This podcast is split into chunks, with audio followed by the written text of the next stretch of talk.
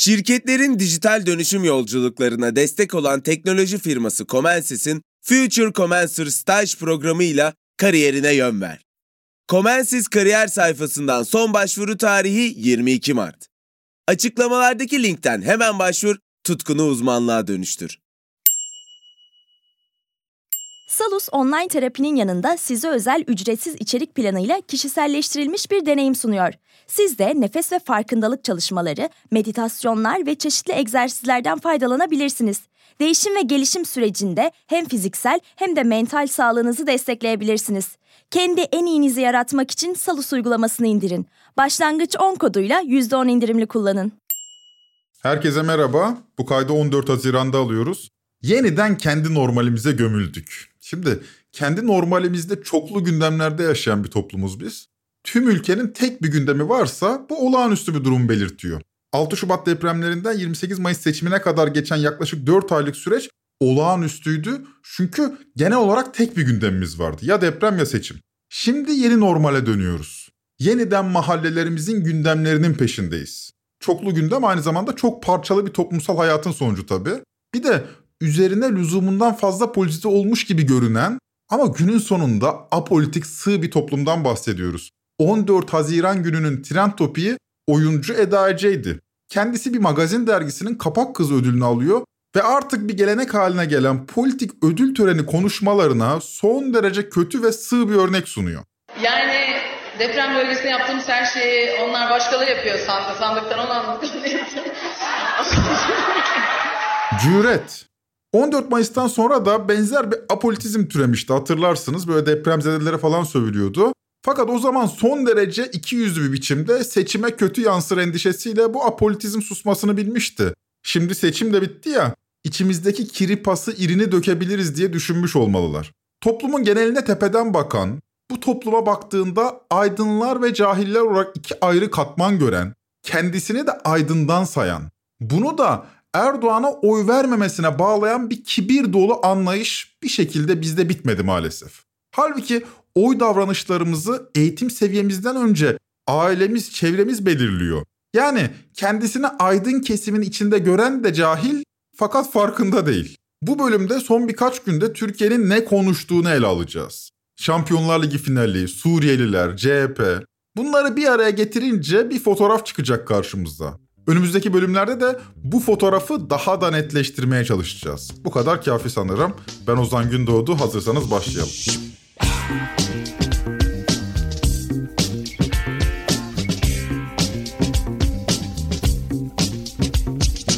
Yaklaşık iki yıldır Türkiye'nin neyi konuştuğunu gözleyip buna uygun bir podcast serisi hazırlıyorum. Bu tecrübeme dayanarak biraz ahkam keseyim size. Sevgili dostlar, normal zamanlarda Türkiye'nin en az 3 trend topik konusu olduğunu gözledim. Biri Erdoğancıların trend topiği, biri anti Erdoğancıların trend topiği, bir de politik alanın dışında kalabilmeyi başarmış bazı trend topikler var. Genelde futbol ya da bir magazin konusu oluyor bu. Ara ara ekonomi topikleri de oluyor ama onlar da çok büyük ölçüde Erdoğancı, anti Erdoğancı didişmesinin içinde yürüyor. Dolar artınca bir tür anti Erdoğancı rüzgar gözlüyoruz sosyal medyada. Doğal gaz bulunca da Erdoğancı bir rüzgar gözlüyoruz. Her iki rüzgar da hak ettiğinin üzerinde bir değerle anılıyor. Sürekli bağırıyoruz bu esnada, sürekli.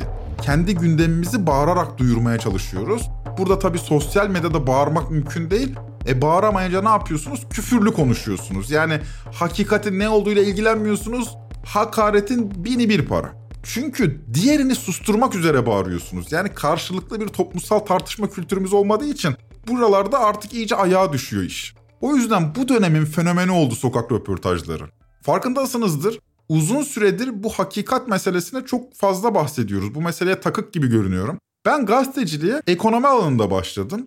Neredeyse bütün işi verileri doğru yorumlamak üzere kurulu bir alan bu. Siyaset, kültür, sanat, dış politika, insan hakları alanları biraz daha sosyal içerikli.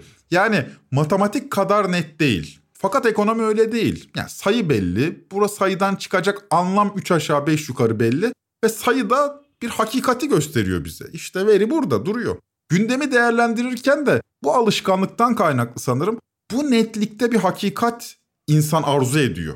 Bildiğim yöntem bu yani en azından benim bildiğim yöntem bu. Evvela sayıya bakmak gerekir. Burada tabii sayı derken sembolik bir şeyden bahsediyorum. İlla sayı görmek zorunda değilsiniz. Yani matematiksel bir netliği ifade eden bir hakikatten bahsediyorum. Sayı hakikattir. Burada hakikat yerine sayı lafını kullanıyorum. Trend topik konuları bizde 3 tanedir dedim ya. Bu hafta anti Erdoğancıların trend topiği CHP'ydi. Doğal olarak sert eleştiri altında Kılıçdaroğlu. Çok çeşitli kesimlerden birbirinden çok farklı bağlamlarda çeşitli eleştiriler geliyor. Bana kalırsa bu eleştirileri derinleştirmek, eleştiriyi dile getirenleri daha görünür kılmak gibi görevleri var gazetecilerin. Ha bu arada ben de eleştiriyorum da yani şöyle bir eleştiriyi de açıkçası çok sağlıklı bulmuyorum. Ya git ayrıl. Ya bir dakika tamam gitsin ayrılsın falan filan ama neden yapamadığını anlamalı, neden başaramadığını anlamalı, sadece meselenin kişisel olmadığını farkına varmalı, çok daha derin bir arka planı olduğunu kurcalamalı, ondan sonra da yapılması gerekenleri sıralamalı. Buna karşın salı günü CHP lideri Kemal Kılıçdaroğlu'nun gazetecilere dönük sözleri de tartışma konusu oldu. Kalemi eline alıp da ön yargıyla hareket edenlerin gazeteciliğini sorgulamakta benim görevimdir. Kalemini satmayan, onurlu gazetecilik yapan, haklı eleştirilerini her zaman yazan bütün gazetecilere saygım var. Ama kalemini satan ve onurlu davranmayan, kendisini bir anlamda savcı yerine koyup, yargıç yerine koyup karar veren gazetecinin gazeteciliğini sorgulamakta benim görevimdir. Kılıçdaroğlu kimi ya da kimleri kastediyordu? Gerçekten emin değilim. Şimdi gazete pencerenin haberine göre bu kişiler Fatih Altaylı ve Fatih Portakal olarak kastedilmişti. Bilmiyorum olabilir de olmayabilir de ama öyleyse de Kılıçdaroğlu haksızdır. Ben biraz da bu nedenle tuhaf buluyorum böyle çıkışları. Öyle flu, böyle net olmayan bir eleştiri ki. Tüm eleştirenleri zan altında bırakıyor. Ya hiç mi eleştirilmesin Kılıçdaroğlu? Elbette bunu söylemiyor kendisi de ama kendisine dönük eleştirilere cevap verirken ithamlarını öyle gri bir alanda bırakıyor ki kimden bahsettiği neyi hedeflediği anlaşılmıyor. Fatih Portakal mı acaba diyorsunuz? Çünkü son dönemde sosyal medyada çok gündem oldu Fatih Portakal'ın yorumları. Kılıçdaroğlu biliyorsunuz Cuma günü Sözcü e, yazarlarının sorularına, İsmail'in, Uğur abinin, İpek'in sorularını yanıtladı. İzlerken üzüldüm. Gerçekten üzüldüm. Yani hem büyük bir pişkinlik içerisindeydi. Kusura bakmasın. Kusura bakarsa da baksın ne yapayım yani. Bir gazeteci bir siyasetçi için pişkin ifadesini kullanabilir mi? Bence hiçbir mahsuru yok. Fakat Türkiye'de her siyasetçi için böyle rahat konuşulamayan bir ortam var. Mesela Devlet Bahçeli'ye böyle bir şey diyebiliyor musunuz? Canlı yayınlarda çok tedirgin oldum çıkışta MHP'liler bize ne yapar acaba diye. Erdoğan'a diyemediğim bir sözü Kılıçdaroğlu'na demeyi adil bulmuyorum açıkçası. Şunu da kabul etmek gerekir sanırım. Gazetecilik sınırları da var. Yani sınırları olan bir meslek değil bu. Ama olağan dönemlerden geçmediğimiz de ortada. Bu nedenle gazeteciler sorumluluk alıyor ve Kılıçdaroğlu'nun değişmesi, istifa etmesi ya da kurultayda aday olmaması için aktif bir kampanyaya dahil oluyorlar. Bu haliyle gazeteciliğin çerçevesini ya yeniden yorumluyorlar ya da o çerçevenin dışına çıkıyorlar. Olabilir. Şartların olağanüstülüğü çerçeveyi esnetebilir bana kalırsa ama o çerçeve genel olarak esnemez. Siz öyle yorumlamışsınızdır ve size göre esner. Dolayısıyla aslında sorumluluk size aittir. Mesela 28 Mayıs'tan önce Erdoğan'ın değişmesi için ben de benzer bir tutum aldım. Hele depremden sonra bu iktidarın uzun vadeli düşünebilecek, Türkiye'yi uzun vadeli risklerden koruyabilecek yetenekte olmadığı bence açığa çıkmıştı. Yani benim dünya görüşümden bağımsız son derece objektif bir hakikatti bu. İşte sayı gibi, matematik gibi net bir şeydi. Evime bakıyorum Marmara depreminde yıkılmaz diyemiyorum. Ve bu Marmara depremi denilen illet de bir 10 yıl içinde falan olacak. Yıkılsa zaten muhtemelen ölürüz de ölmezsek de kurtarılacağımızı düşünmüyorum.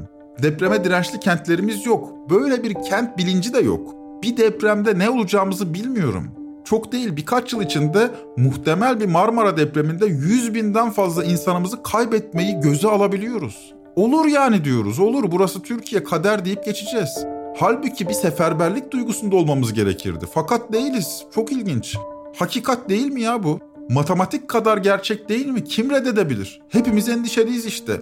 Erdoğancılık, anti Erdoğancılık didişmesinin dışında hepimizi endişelendiriyor bu. Bu uzun vadeli sorunlarımız deyince tabi sadece deprem değil.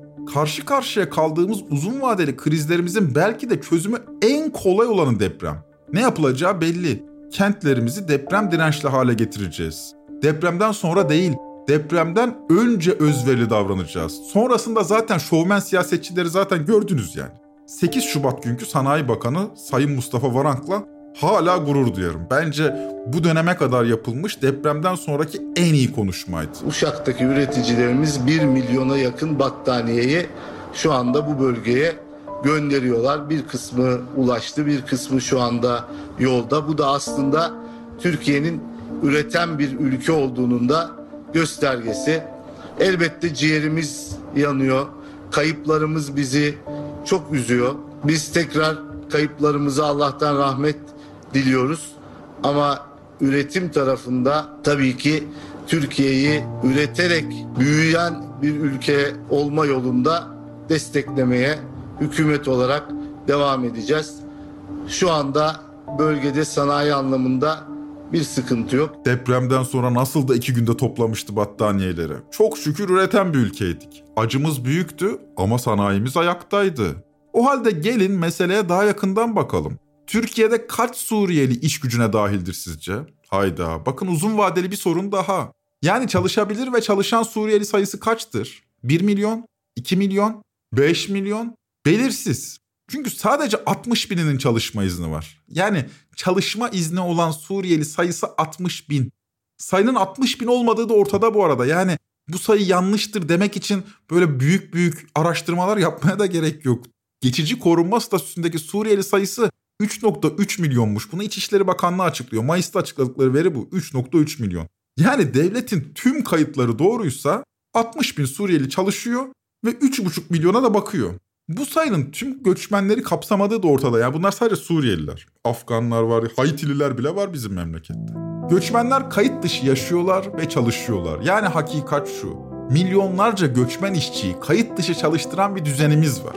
Muhtemelen asgari ücret falan burada işlemiyor. Çalışma şartları da işlevsiz. İş cinayetleri kayıtlarına bile girmiyorlar. Büyük ve güçlü Türkiye MIT'i işçi kanı üzerinden yükseliyor. Üçüncü havalimanı inşaatında mesela kaç işçinin öldüğü tam olarak bilinmiyor. Halbuki yeni düzenin arzu nesnelerinden bir tanesi o havalimanı. Antik Mısır'ın piramitleri gibi. 2018'de 3. havalimanında çalışan işçilerden biriyle yapılan bir röportaja kulak verelim. Bizler çarpıştı orada yol hız, hız nedeniyle. Orada 3 kişi vefat etti zaten. Ondan sonra bugün de az önce yarım saat önce orada bir kişi öldü. Vefat etti orada. Kardeşi orada içimiz acıdı hepimiz yani. Şu anda kendimden nefret ediyorum. Hani ben insan mıyım diyorum. Ce- Değerim yok mu benim bu ülkede? Ben ne şartlar altında yaşıyorum burada? Hani gerçekten işler acısı. Biz insan değiliz şu anda insan görmüyoruz kendimizi. Bugünkü ölümlü Bugünkü ölümdü. Şurada bir arkadaş düştü. Hemen bir arabaya atıp arkadan dolandırdılar. Götürdüler. Götürdüler. Vefat etti çocuk. Bir 15-20 dakika önce kardeşi orada kendini yerlere vuruyordu. Hiç kimsenin haberi. İki kişi alıp götürdü hemen sesini ama çıkartmasın hemen. Kapatın basın vardı burada. Bu kişi Türkiye Cumhuriyeti vatandaşı. Öldüklerinde şikayet edebilen ya da şikayetini yetkili makamlara bir biçimde ulaştırabilen yetkinliğe sahip insanlar. Peki ya Suriyeliler? Şimdi bir de onlar için mi üzülelim Ozan duyar kasma falan filan demeden önce bir dinlemenizi isterim. Mesele duyar kasma gibi yorumlanmamalı. Diyorum ya didişip duruyoruz diye. Ya bunları Twitter'da yazmaya kalksam yemediğim hakaret kalmaz. Dediğim şu, bugünün patronları afiyetle göçmen emeğini sömürüyor da yarın ne yapacağız? Bu insanlar gitmez de kalırsa, bu insanları sosyal güvenlik sistemine dahil etmeyecek miyiz? Hadi etmeyelim de aç bir ilaç yaşlı bir Suriyeli nüfusla ne yapmayı planlıyoruz? Diyelim ki sosyal güvenlik sistemine dahil ettik. O zaman onların primleri kimin sırtına yüklenecek? Şimdilik genç ve diri Suriyelilerimiz sanayi sektörümüze kan veriyor. Peki yarın? Hadi aç ve yaşlı Suriyeli nüfusla başa çıkabildik. Peki ya bu insanlar yaşlandıklarında aynı ucuzlukta kimleri çalıştıracaksınız? Bugünkü Suriyelilerin çocuklarını aynı şekilde çalıştırmayı mı planlıyorsunuz? Böylece ucuz emeğe dayalı bir tür Güney Asya ülkesi gibi mi tasarlıyorsunuz Türkiye ekonomisini? Bu hafta trend topik olan videolardan biri de bir Suriyeliye ilişkindi. 20-25 bin lira aylık geliri olan bir Suriyeli. Artık kendi işinin patronu olmuştu. Hadi dinleyelim. Nasıl değerlendiriyorsunuz? Hiç bilmiyorum. Türk vatandaşı mısınız? Yok ben Suriyeliyim. Suriyelisiniz. Evet. Ekonomiyi nasıl değerlendiriyorsunuz Türkiye ekonomisini? Bana göre iyi yani. İyi. Evet. Ayıptır söylemesi ne kadar maaş alıyorsunuz? 25 bin lira alıyorum. 25 bin TL alıyorsunuz. Evet. Rahat geçinebiliyorsunuz. Rahat geçiniyorum. Peki asgari ücret alan biri sizce nasıl geçinebilir Türkiye'de? Bilmiyorum bana göre askeri ücretli ölsün bence. Yani askeri ücretle kimse çalışmıyor ki zaten şu an. Çalışanlar var maalesef. Ya çalışanlar var da fabrikada çalışanlar var mesela. A101'dir, BİM'dir. Askeri ücretle yani kendini mahkum etmişler. Biraz gözlerini açsalar yani çok aslında çeşit çeşit işler var. Yanlış anlamayın hani Suriye'den geldiniz bir anda 20-25 bin TL kazanıyorsunuz. Nedir bunun sırrı? Açıklar mısınız bize? Sırrı değil yani kendi işimin patronu oldum yani. Kendi işiniz, çabaladınız, patron oldunuz. Evet. Geçinebiliyorsunuz rahat Evet rahat. geçiniyorum sorun yok. Ne iş yapıyorsunuz? Ee, tekstille uğraşıyorum. Tekstil. Vergi ödüyor musunuz peki? Çok merak ediyorum. Yok vergi ödemiyorum. Vergi ödemiyorsunuz. Yok. Türk vatandaşı vergi ödüyor biliyorsunuz ki. Evet. Nasıl değerlendiriyorsunuz bu ayrımcılığı? Valla bilmiyorum. Yani o devletle ilgili bir durum yani. Bize ilgili bir durum ama, yok. Biz mutluyuz yerinde. yani. Evet. Çarpıcı bir sokak röportajı gerçekten. Şuna inanmak tabii sizin kararınız. Yani bütün Suriyeliler 20-25 bin lira kazanıyor ve kendi işlerin patronu. Halbuki biraz daha yakından bakalım bence meseleye ve başka ve daha korkunç bir hakikatle karşılaşalım. Bizde kayıt işleri, vergi işlerinde beyanname usulü esastır. Yani bir dükkan açarsınız veya faaliyete başlar ve para kazanmaya başlarsınız. Devletin sizin faaliyetinizi veya gelirinizi tespit etmesinden önce siz beyanname verirsiniz. Yani mükellef faaliyetine başlar ve devlet tespit etmez. O beyannameyi de muhasebeciler hazırlar, siz gider teslim edersiniz. İşte Mart ayının 25'inden önce gerçek usulde vergilendirilenler vesaire. Etmezseniz suçtur. Bu tüm Avrupa'da, tüm Batı'da böyledir bu arada. Yani siz gideceksiniz, ben para kazanıyorum, şu faaliyeti yürütüyorum, vergimi de hesapladım, buyurun diyorsunuz. Dinlediğiniz kişi tekstille uğraşıyormuş. Tekstile işçi olarak giren Suriyeliler birkaç yılın ardından kendi ilişki ağlarından esnaflık girişimlerinde bulunuyorlar. Yani bir araya gelip merdiven altı bir yerde üretime devam edip bir tür alt işverene dönüşüyorlar. Ne demek o? İşveren kapasite fazla siparişlerini buna benzer alt işverenlere paslayıp kendileri komisyonculuk yapıyorlar. Bunlar nasıl daha ucuza yapıyor peki? E o da kolay, işçi olmaktan iyidir.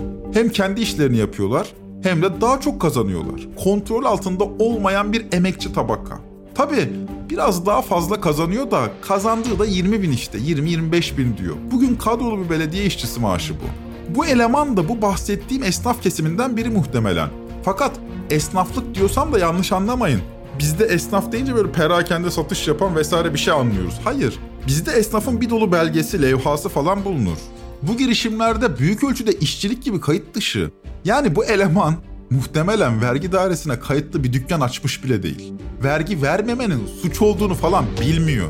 Suriyeliler vergi vermiyor hikayesinin altında da bu var.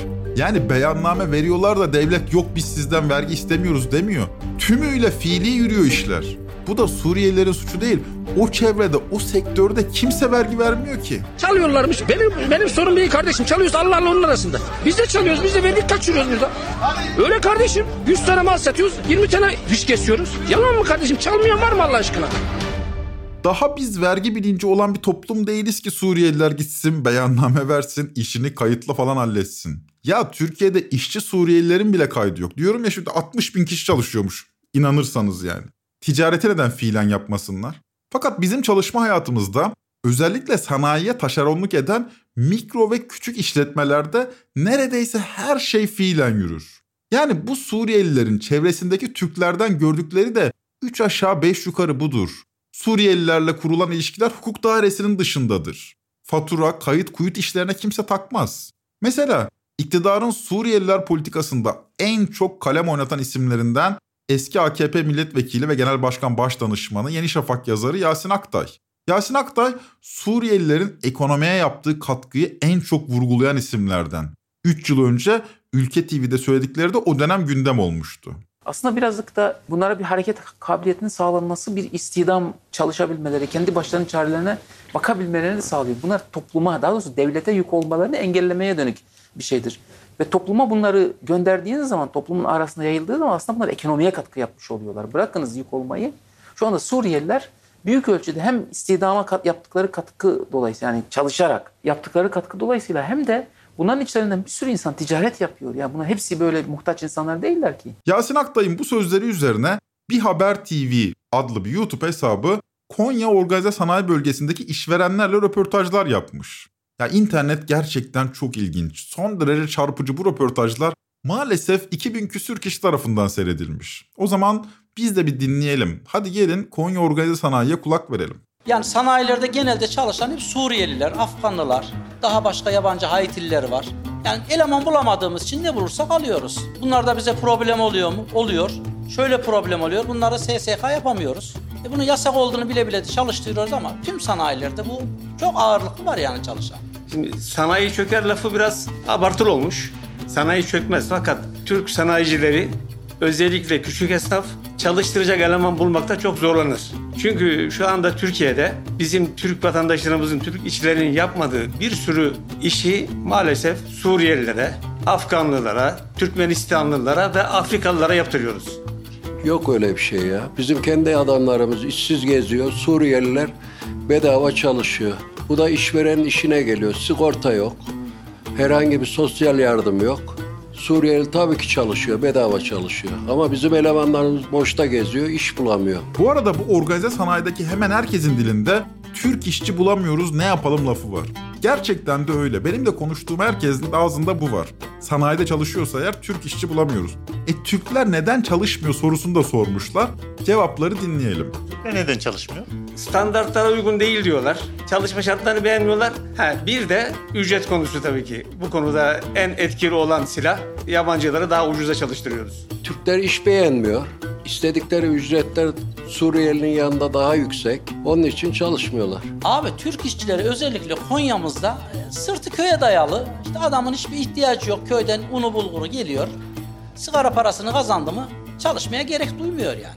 yerli iş gücünde de sıkıntı var yani. Suriyeliler giderse veya yabancı işçiler giderse yerli işçilerle o istihdam e, sağlanamaz.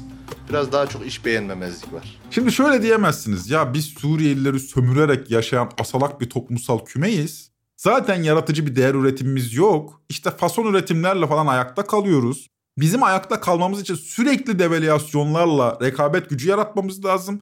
TL'nin sürekli değersizleşmesi lazım. Emeğin sürekli ucuz tutulması lazım ki bizim işletmelerimiz ayakta kalsın. Çalışma düzenimiz esnek olmalı. Emekçi de güvencesiz olmalı ki biz ayakta kalabilelim. Şimdi böyle diyemezsiniz. Bu hakikati net şekilde söyleyemezsiniz. O halde ne yapmanız gerekir?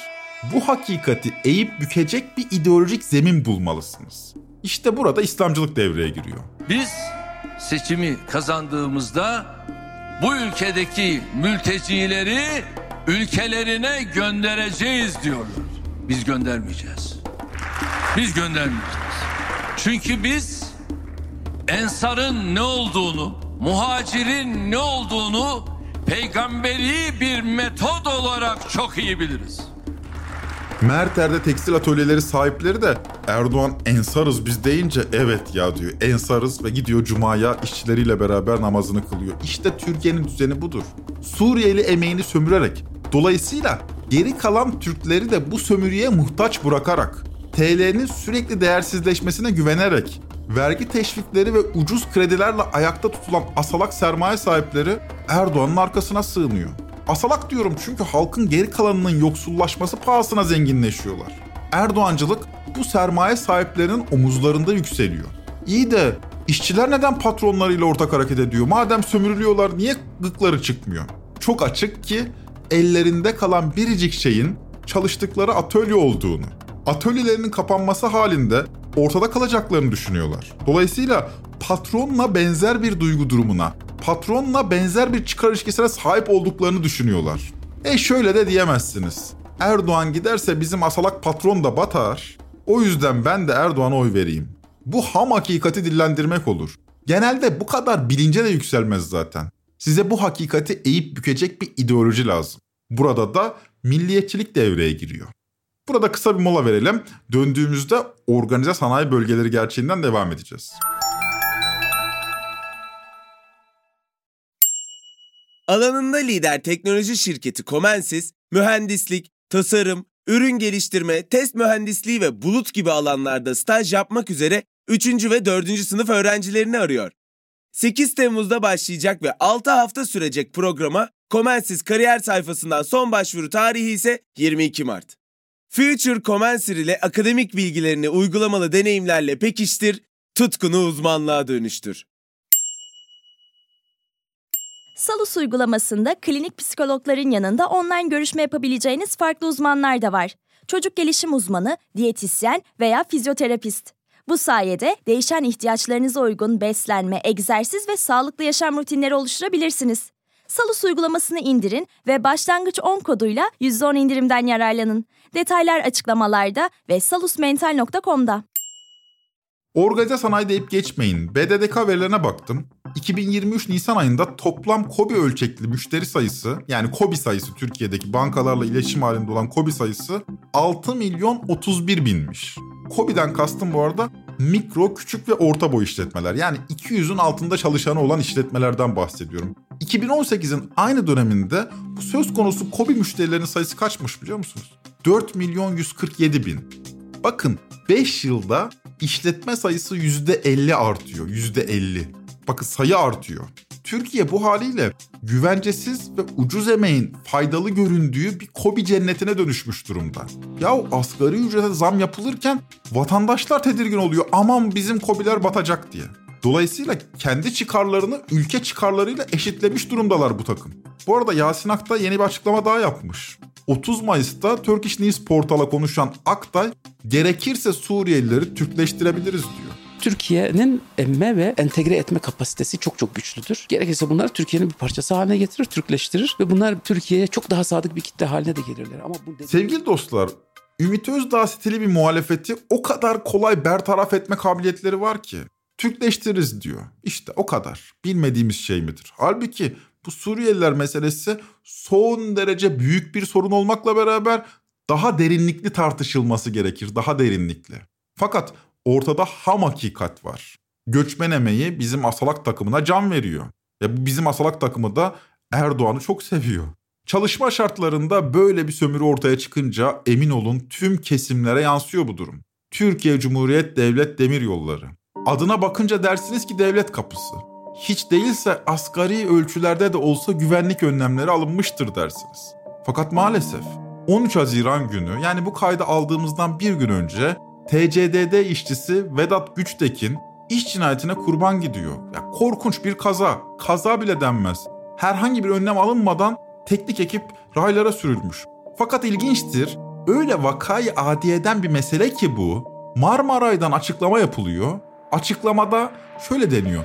Teknik bir sebepten dolayı seferlerimiz aksıyor. Şimdi hayatını kaybeden Vedat Güçtekin'in eşi de patlamış tabii. Sizin o teknik sebep dediğiniz benim 8 aylık kocam diyor. Halk TV'den Ayşenur Aslan bu meseleyi gündemine almış. Tren bekleyenlere duyuru yapıyor.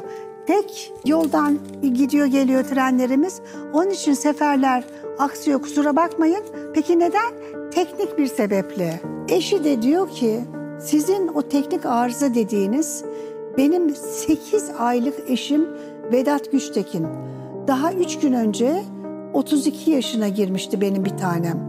İhmali olan kim varsa yaşadığım sürece bunun hesabını sormazsam namerdim.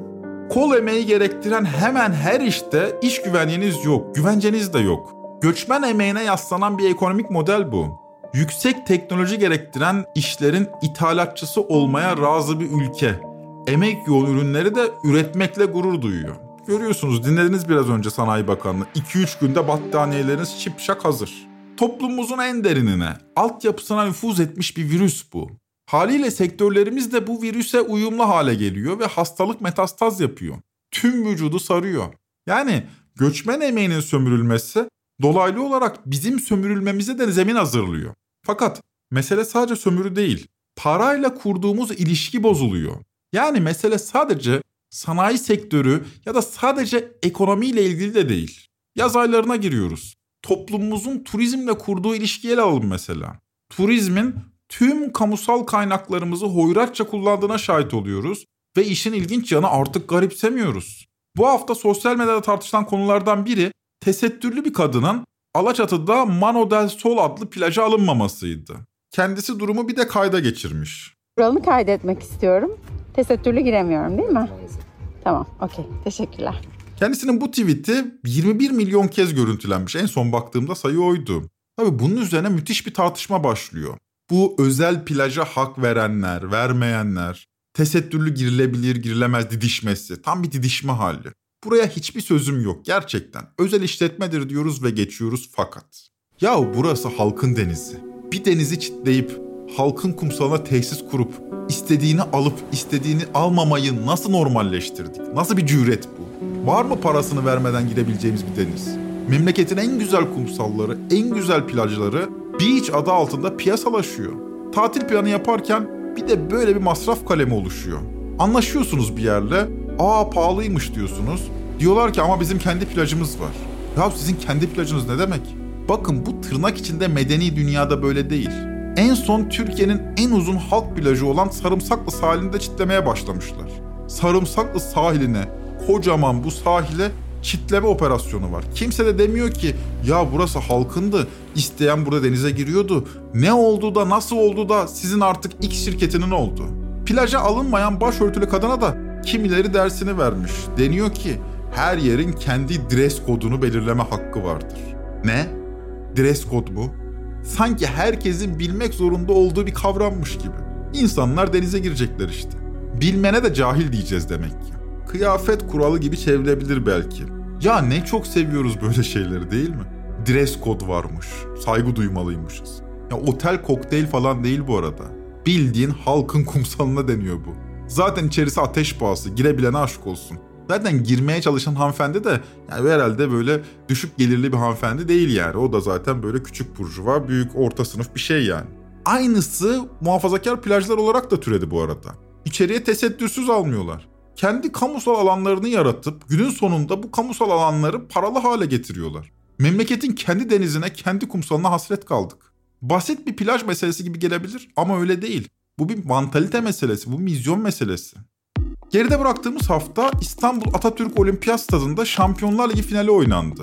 Bu final 2005'ten sonraki ikinci finaldi Türkiye'de oynanan. Fakat etrafındaki herkesin gözlemi Türkiye'de oynanan finalin Türksüz oynandığı yönündeydi. Yani halkın geneli söz konusu bu final aktivitesine dahil olamamıştı. Bence bunun en önemli nedeni en ucuz biletin 70 euro olmasıydı. Yani yaklaşık 1750 lira. Ya iki kişi bu maça gitmeye kalksanız 3500 lira para harcayacaksınız. Dolayısıyla zaten belli bir kesimin gidebileceği bir etkinlik bu. Görünce güldüğüm bir mesajla maçı statta yorumlamış Vedat Bey. Biraz bence Kılıçdaroğlu'na çakmış. Inter yenildi ama ezilmedi. Ayrıca çok küçük farkla yenildi. Bence İzzage'nin istifa etmesi gerekmiyor. Hadi finale gidebilmek maliyetli bir iş. Tamam bunu kabul edelim. Fakat etkinlik halkın gündeminde de yer almıyor. Üstelik Türkiye tanıtılıyor sözde ama bu esnada bizim halkımızın yaşam biçimi tanıtılmıyor. Zaten bunu tanıtmaya kalksak öyle ortada çok da tanıtacak, çok da övünebileceğimiz bir yaşam biçimimiz yok. Türkiye'ye gelen turistler bizlerle pek muhatap olmak istemiyorlar. Brezilyalı şarkıcı Anitta Şampiyonlar Ligi finali için İstanbul'a gelmiş, giymiş entarisini, gitmiş kapalı çarşıya. Millet gözlerini alamıyor. Esnaf laf atıyor. Gözleriyle süzüyorlar kadını. E gerçekten tam bir böyle üçüncü dünya ülkesi görüntüsü var ortada. Anitta da bu tuhaflığı Instagram hesabından paylaşmış. Tabi biraz da övünmüş anladığım kadarıyla bu hesap paylaşımında. Haberlere bile konu olmuş bu durum. Dünyaca ünlü Brezilyalı şarkıcı Anitta Şampiyonlar Ligi finali için İstanbul'a geldi. Kapalı çarşıyı gezerken müşterilerin ve esnafın yoğun ilgisiyle karşılaştı. İşte gündem yaratan o video. Ünlü şarkıcı kapalı çarşıda yürürken yoğun ilgiyle karşılaştı. Kimisi onu Nicki Minaj'a benzetti. Nicki Minaj. Kimileri de laf attı. Anitta o anları 64 milyon takipçili sosyal medya hesabından paylaştı. Tipik bir Orta Doğu ülkesi gibi davranılmaya başlandı bize. Bana kalırsa bu Avrupa'nın ya da Batı'nın da işine geliyor. Tam işte görmek istediğimiz Türkiye. Sanırım biz de bu role çabuk adapte olduk. Fakat boş boş hamaset yapmanın da anlamı yok. Bildiğiniz anlamda bir cumhuriyet değiliz artık. Ulusal onurumuza ilişkin hassasiyetlerimiz de eskisi gibi değil. Pandemiyle beraber turizmle kurduğumuz ilişki patolojik bir seviyeye de erişti. Hatırlar mısınız? Turizm Bakanlığı I am vaccinated yani ben aşılandım yazılı maskeler hazırlamış. Bu maskelerle reklam filmi çekmişti. Reklam filminde turistlerin göreceği Türklerin ben aşılandım maskesi takacağı söyleniyordu. Dışişleri Bakanı Mevlüt Çavuşoğlu da açıklamalarıyla bu tavra devam etmişti. Turistin görebileceği herkese aşılayacağız demişti. Sanki hayvan aşılıyoruz. Güvenli turizm programımıza bu sene ilave tedbirler getirdik. Aşılama konusunda özellikle turizm bölgelerine ağırlık verdiğimiz gibi tüm turizm çalışanlarını otellerde, restoranlarda, şoförler, havaalanlarda çalışanlar, aynı şekilde tur rehberleri dahil turistin görebileceği herkesi Mayıs sonuna kadar aşılayacağız. Şimdi bölüm boyunca konuştuklarımıza bir bakalım. Bir anda geri sayan bir deprem gerçeğiyle yaşıyoruz. Yakın zamanda 100 binimizi Marmara depreminde kaybedeceğiz ama bunu konuşabilecek bir toplumsal düzenimiz yok. Diğer tarafta ekonomimiz hızla kobileşiyor ve bu kobiler göçmen işçi emeğiyle biriktiriyor parasını. Üstelik bu kobilerin Erdoğan'ın arkasına sıralandığını. Böylece işçilerin de çalıştıkları kobilerin bekasını vatan millet bekası olarak gösterecek bir ideolojiyle donandığı hakikatiyle de karşı karşıyayız. Hakikat şu, Türkiye'nin üretim yapısı giderek ucuz emeğe daha çok ihtiyaç duyan, inşaat, tekstil gibi sanayi ve madenciliğe sıkışıyor. Sanayideki diğer iş kolları da büyük oranda fason üretime dayanıyor. Yüksek teknolojili ürünlerin toplam ihracattaki payı %4 civarında. Büyük oranda emek yoğun ürünleri üretip dışarı satıyoruz. Dolayısıyla ucuz emeğe ihtiyacımız var. Daha çok çocuk yapmalı, daha fazla sığınmacı ihtiyaç duymalı, TL'yi sürekli değersizleştirmeli ve söz konusu bu kobilere ucuz krediler sağlamalıyız. Kıyılara ulaşıp bu ülkenin denizine girebilmek bile milyonlar için imkansız. Ulusal onurumuz da her geçen gün hamasi nutuklara sıkışıyor. Böylece genel olarak paryalaşan bir halka dönüşüyoruz. Bitiren topik dinleyicisi önceki bölümü dinledikten sonra Kurtuluş 96 yollarında demiş. Açıkçası bayıldım. Gerçekten de öyledir. 2013'te Gezi'den sonra benimsenen paradigma çöktü. Gezi'deki paradigma çöktü demiyorum. Gezi'den sonra CHP'nin takip ettiği paradigma çöktü. İttifaklar siyaseti, helalleşme dili bunların hepsini ayrı ayrı değerlendirir ve olumlarız. Bunda hiçbir sorun yok. Fakat kimliklerin bir araya gelmesiyle anti Erdoğan cepheyi tek bir potada eritmek o kadar da büyük bir enerji yaratmıyor. Paradigmayı değiştirmiyor bir daha denemenin de bir anlamı kalmadı bana kalırsa. Zaten mesele Erdoğan'ın gitmesi değildi ki. Erdoğanizmin, Erdoğan düzeninin değişmesiydi. O düzeni değiştirecek olanlar da 9-6 yollarını dolduran milyonlardan oluşuyor. Tren Topi'yi Podbi Medya ile beraber hazırlıyoruz. Bir sonraki bölüme kadar 9 yolunda mutsuz değil mutlu, 6 yolunda da yorgun değil huzurlu olmanız dilerim.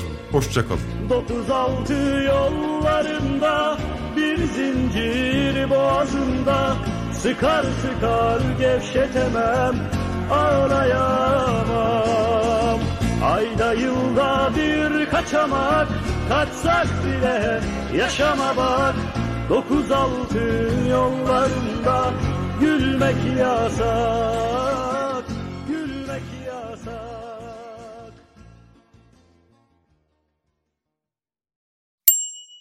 Future Commencer staj programı ile kariyerine yön ver. Comensis 6 haftalık staj programı için 3. ve 4. sınıf mühendislik öğrencilerini arıyor. Comensis kariyer sayfasından son başvuru tarihi 22 Mart. Açıklamalardaki linkten hemen başvur, tutkunu uzmanlığa dönüştür. Salus yetkin psikologları ile terapiyi her yerden ulaşılabilir kılmaya devam ediyor. Yaşam tarzı değişiklikleri, adaptasyon sorunları, yalnızlıkla başa çıkma gibi konularda online terapi desteği için Salus uygulamasını indirin. Başlangıç 10 koduyla %10 indirimli kullanın.